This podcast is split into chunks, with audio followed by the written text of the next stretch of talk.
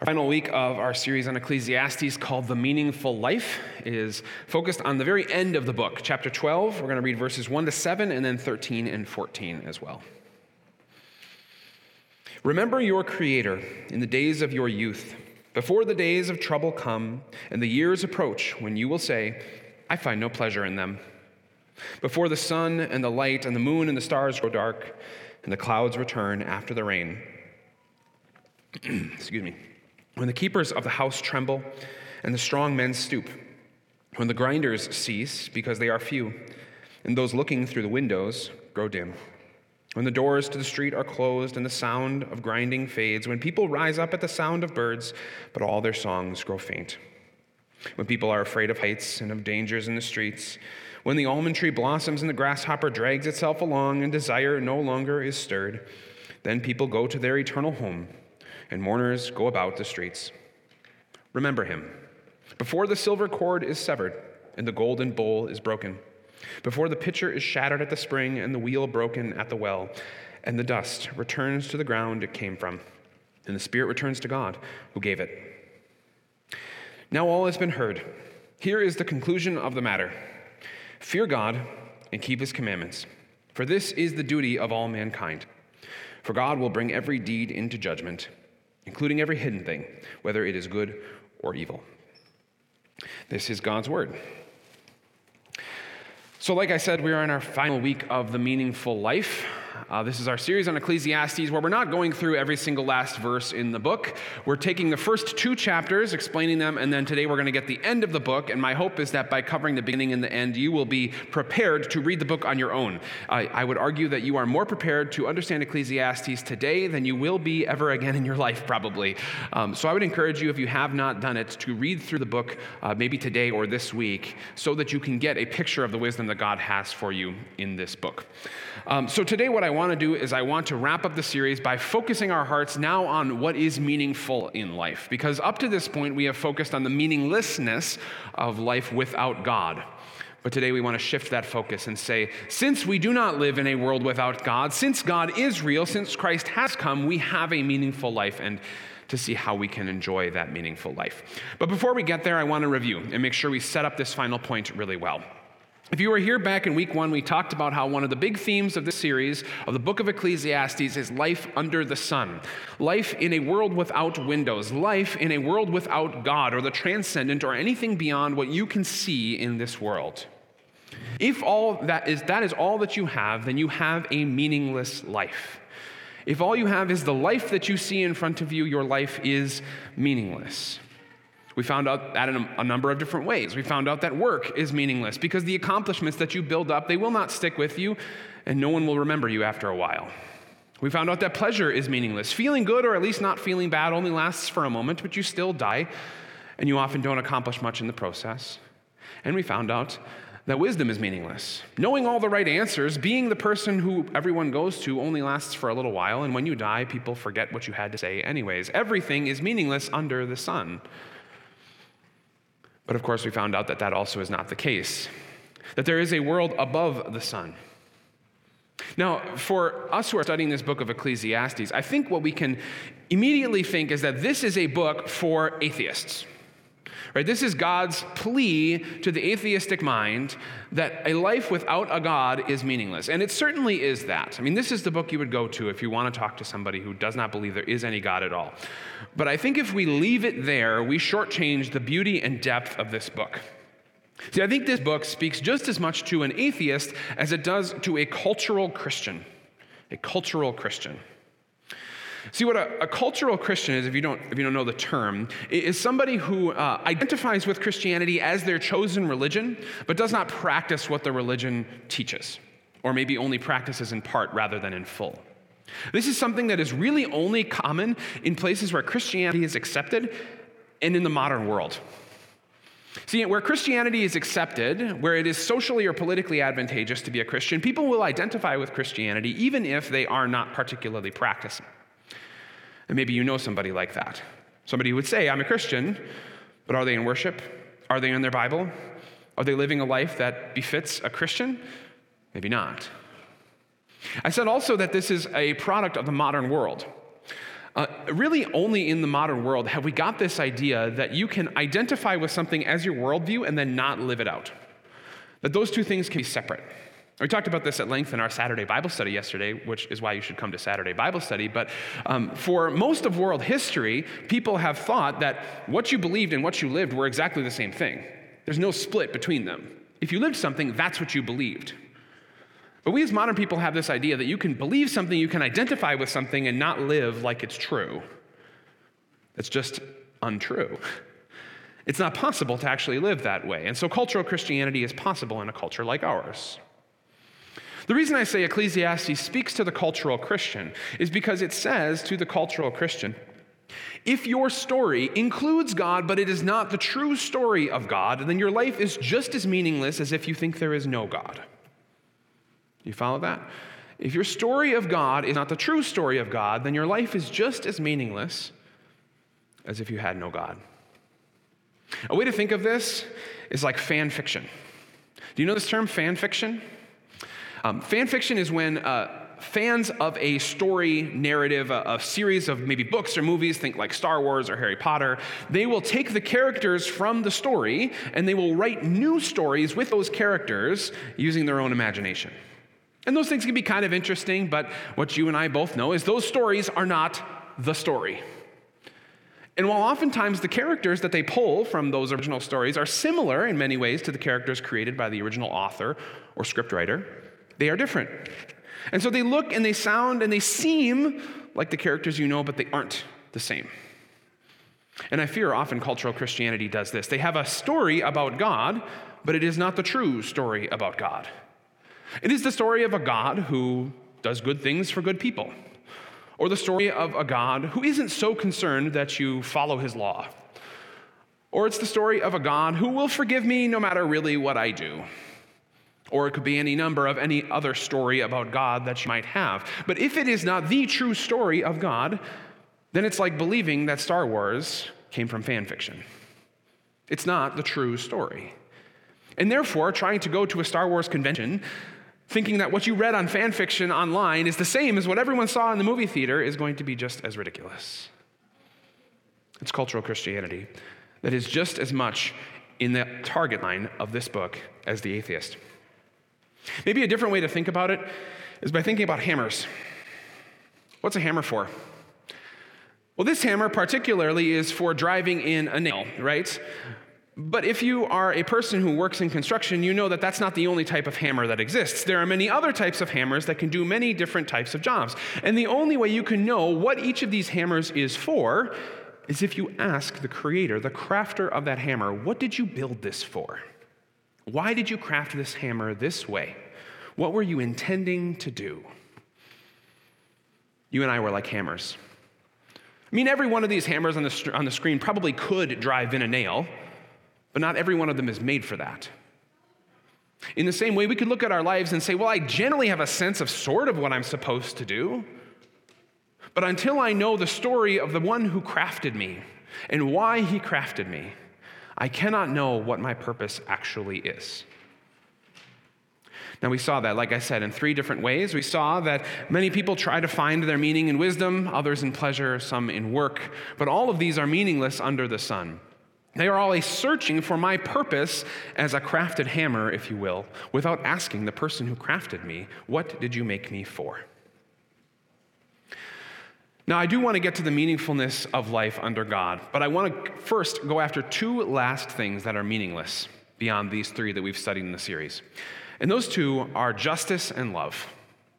Because they are, in many ways, some of the most foundational things that we feel in our life. And yet, without God, these are meaningless things.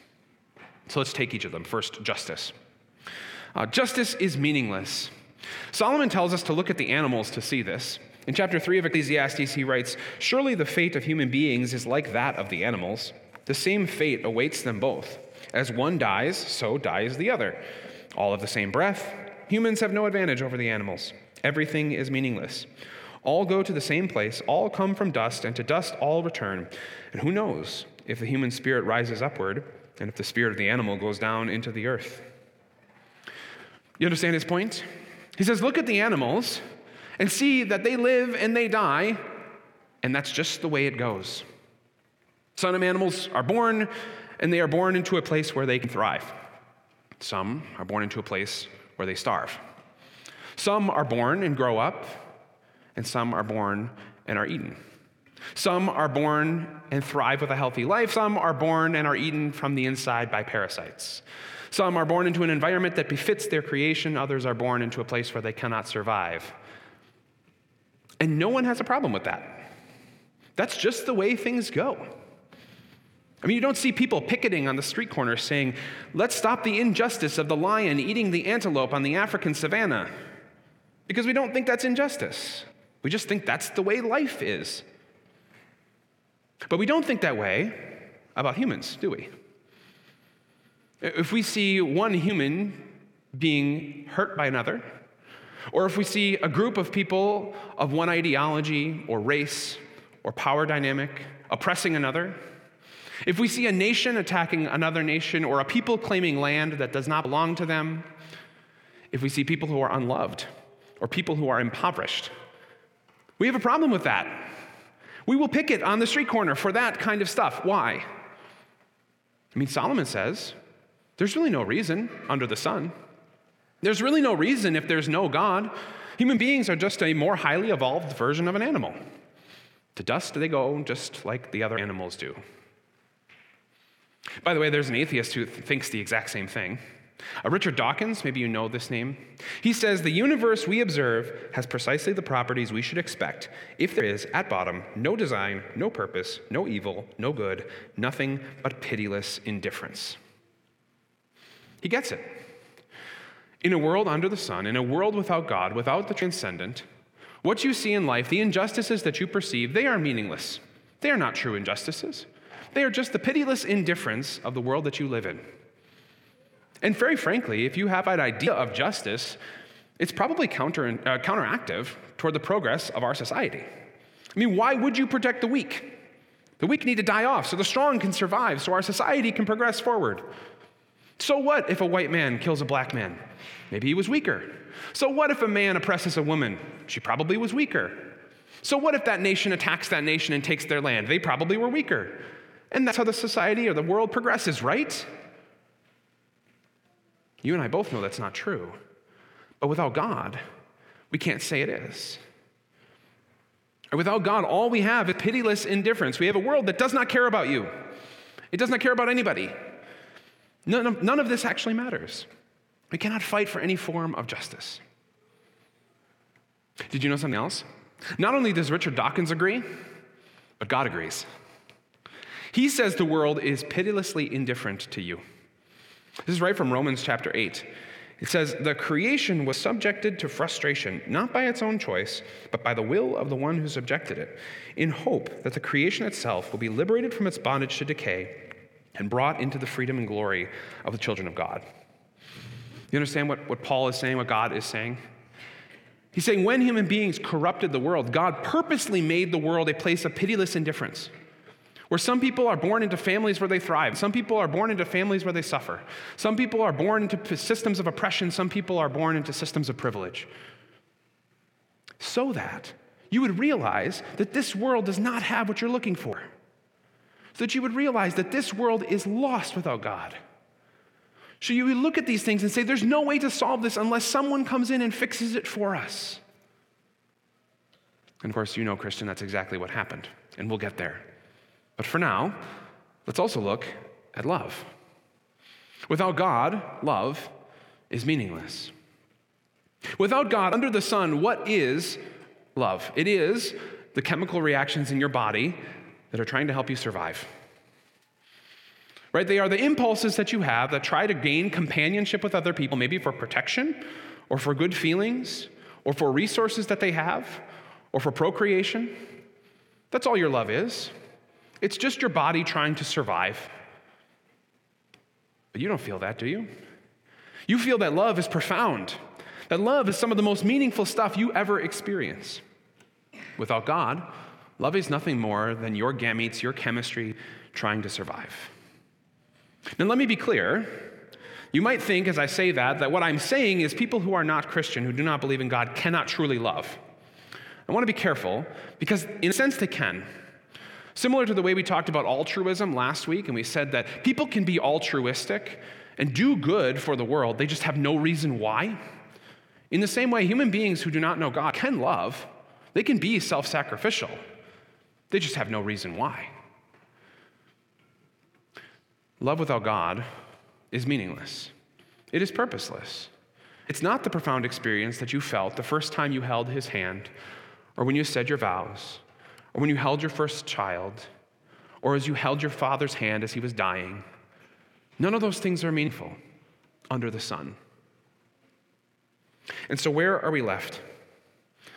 We're left in a world without meaning if there is no God. But there is. There is a God. There is a God who is above the sun, so to speak. And because that God exists above the sun, your life is not meaningless. In fact, it is very meaningful. And your love and your justice and your work and your pleasure and your wisdom, they are all meaningful.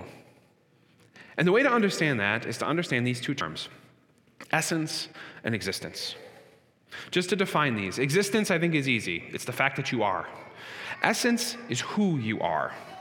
Right? Who are you? That's your essence. In a world without God, your existence precedes your essence. In a world without God, you are just the collocation of atoms that happened to form in your mother's womb. You were born into this world and you existed. Nothing was really inherently true about you until you started to do things. You started to make choices. You started to make friends. You worked at certain jobs. You lived in certain places. All those things created who you are. In fact, many of us answer this question Who are you this way? We talk about where we're from, what we do for work, what our family is like. Existence precedes essence in a non God honoring worldview. But here's the problem with that if that's true, then how's your essence? I mean, who you are is not something to write home about if all your essence is is what you've done since the moment you were born. You may have done a number of good things, and that's well enough, but what about all the bad things? What about all the wasted hours? What about all the people that you hurt? What about the people you've disappointed? What about the times when you've cheated others out of their time or money or love? What about those times when you haven't lived up to even your own standards for yourself? What's your essence? Pretty depressing if all you have is existence and then essence. And so it's no wonder to me that our society is increasing in the amount of suicides and euthanasia cases um, over the last couple years. People are realizing they live in a world without God, at least they think they do. And they're realizing that their essence is not one worth keeping. They look at other people and they say, I'm not worth much. I better die so that people who are worth more than me can live. This is a world without God. But it's not the world we live in, brothers and sisters.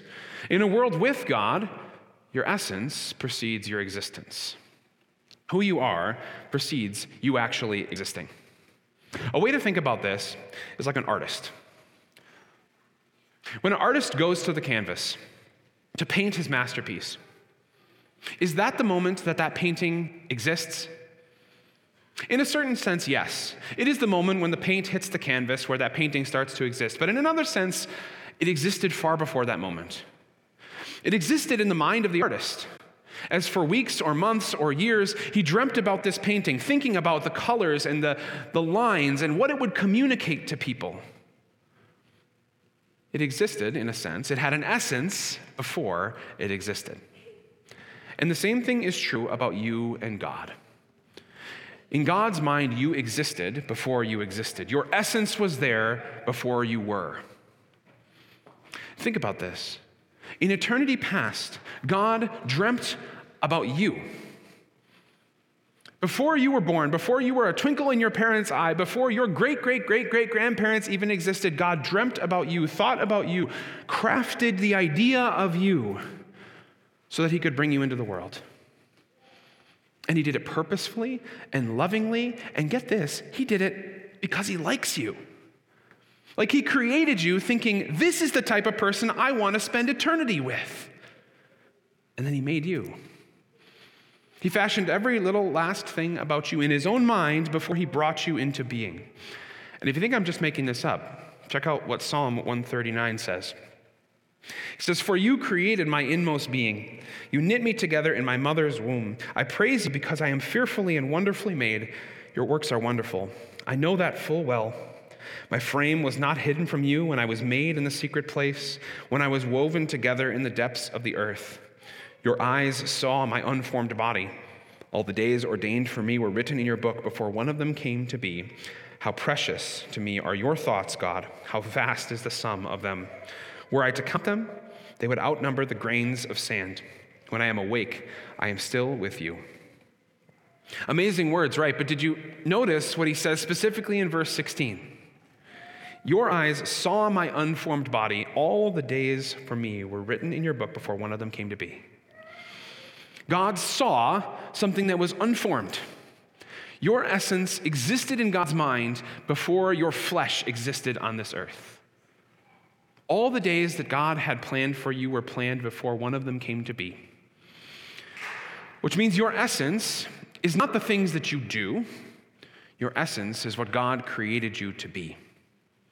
You are not the sum total of the accomplishments or failures of your life. You are the product of a loving God who dreamt you and made you.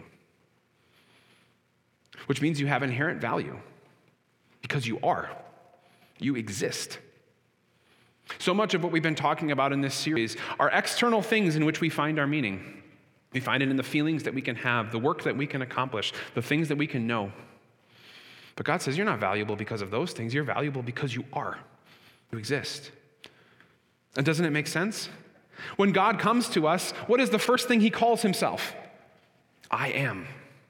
I exist. That's why I am your God. That's why I am valuable. And you, created in his image, are valuable because you are.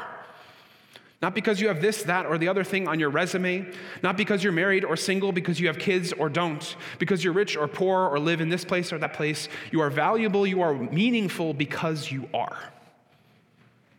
And because you were recreated to be. Look at Ephesians 2:10.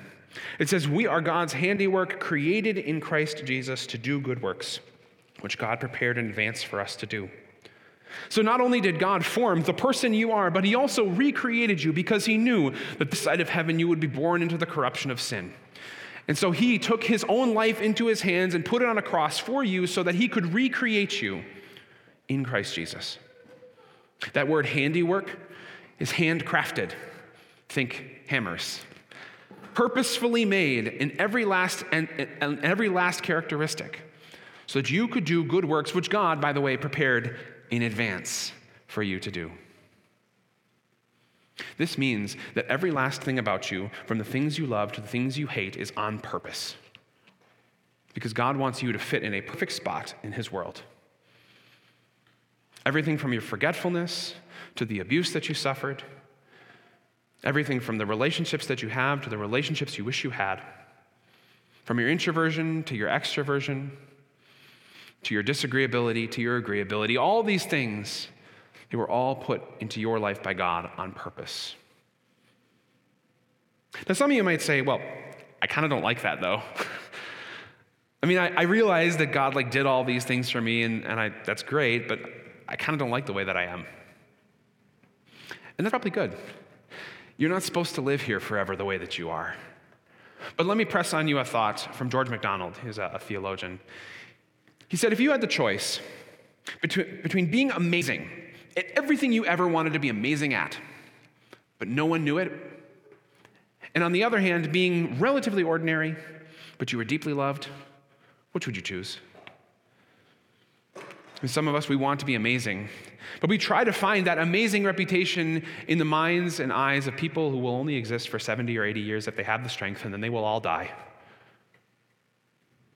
When we could just lean into the fact that God has made us ordinary and has loved us deeply. See, with God, everything is meaningful. Everything that you are, everything that you do is meaningful. So, what does Solomon say? Well, at the end of this book, after all the things he has said, he says, Remember your Creator. Remember your story. Remember that you are not just here for a few years to accomplish as much as you think you can or you feel like you should, but that God has made you and God has put you into his world to be a blessing to the people around you. And he has uniquely gifted you, created you, crafted you to be those things. And then he also says, Now here is the conclusion fear God and keep his commandments, for this is the duty of all mankind. For God will bring every deed into judgment, including every hidden thing, whether good or evil. He basically says, if you look at the world under the sun, you will find that it is meaningless. Good things happen to some, bad things happen to others. So why worry about trying to control the outcomes? You can't. You can't control it, but God can. And if you don't lean into this, you might die. I mean, you might die, of course, eternally because you've forgotten God, you've forgotten the narrative, but really, as you live your life even today, it matters. Uh, Dr. Michael Chandler, he's a professor at the University of British Columbia, went and researched First, Na- First Nations tribes in BC. And he would canvass these communities, he would ask them questions about their life, and what he started to notice was that certain communities had seriously high rates of suicide among youth. It wasn't every community, it was just certain ones. And so he and his fellow researchers tried to figure out what caused some of these communities to have these high rates of suicide and others did not. What they found out was that those young people in those communities where suicide was prevalent had no story. They didn't know where they came from, they didn't have anything to live for, they didn't know where they were going.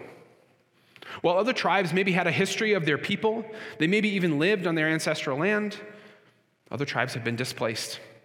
They'd intermarried. Who knew what their story was? Because those young people didn't have a story, they didn't have anything to live for.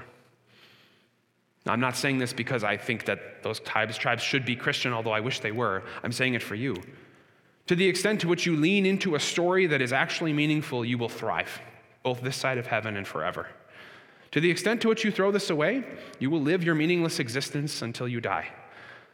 I want something better for you, just as God does. So, brothers and sisters, let's lean into God's story.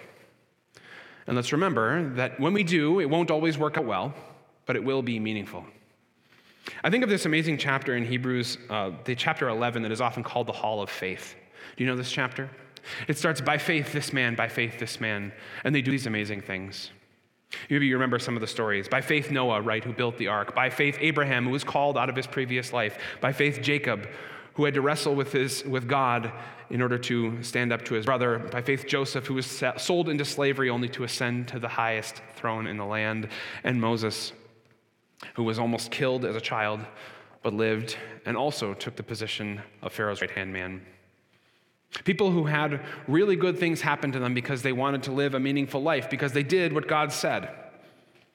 And yet, in that exact same chapter, later, we find out, and there were others who were tortured, refusing to be released that they might gain an even better resurrection. Some faced jeers and flogging, and even chains and imprisonment. They were put to death by stoning. They were sawed in two. They were killed by the sword. They went around in sheepskins and goatskins, destitute, persecuted, and mistreated. The world was not worthy of them. They wandered in deserts and mountains, living in caves and holes in the ground. The point of this is to say, you won't be able to control your life. So you can it, so why not live it in a meaningful way? Why not live it in light of God? And say that this 70 or 80 years that I live here, it's not all that meaningful without Him. Because what's coming, the bigger story, is what matters. You can't control your life, but God does. So lean into His story, brothers and sisters, and you will find a meaningful life. Let's pray. God, please help our, your story to permeate our lives, to push out all the other things that we think are meaningful so help us to know you, to know the true story of you, to trust in you, and find our purpose in you. Help us to see the beauty of being in your mind before we were even made, to know that our value is not in what we do, but in who you have made us and remade us to be. And we ask also that you would show that kind of love through us to other people, that we would show them that they too are meaningful in your world. Amen.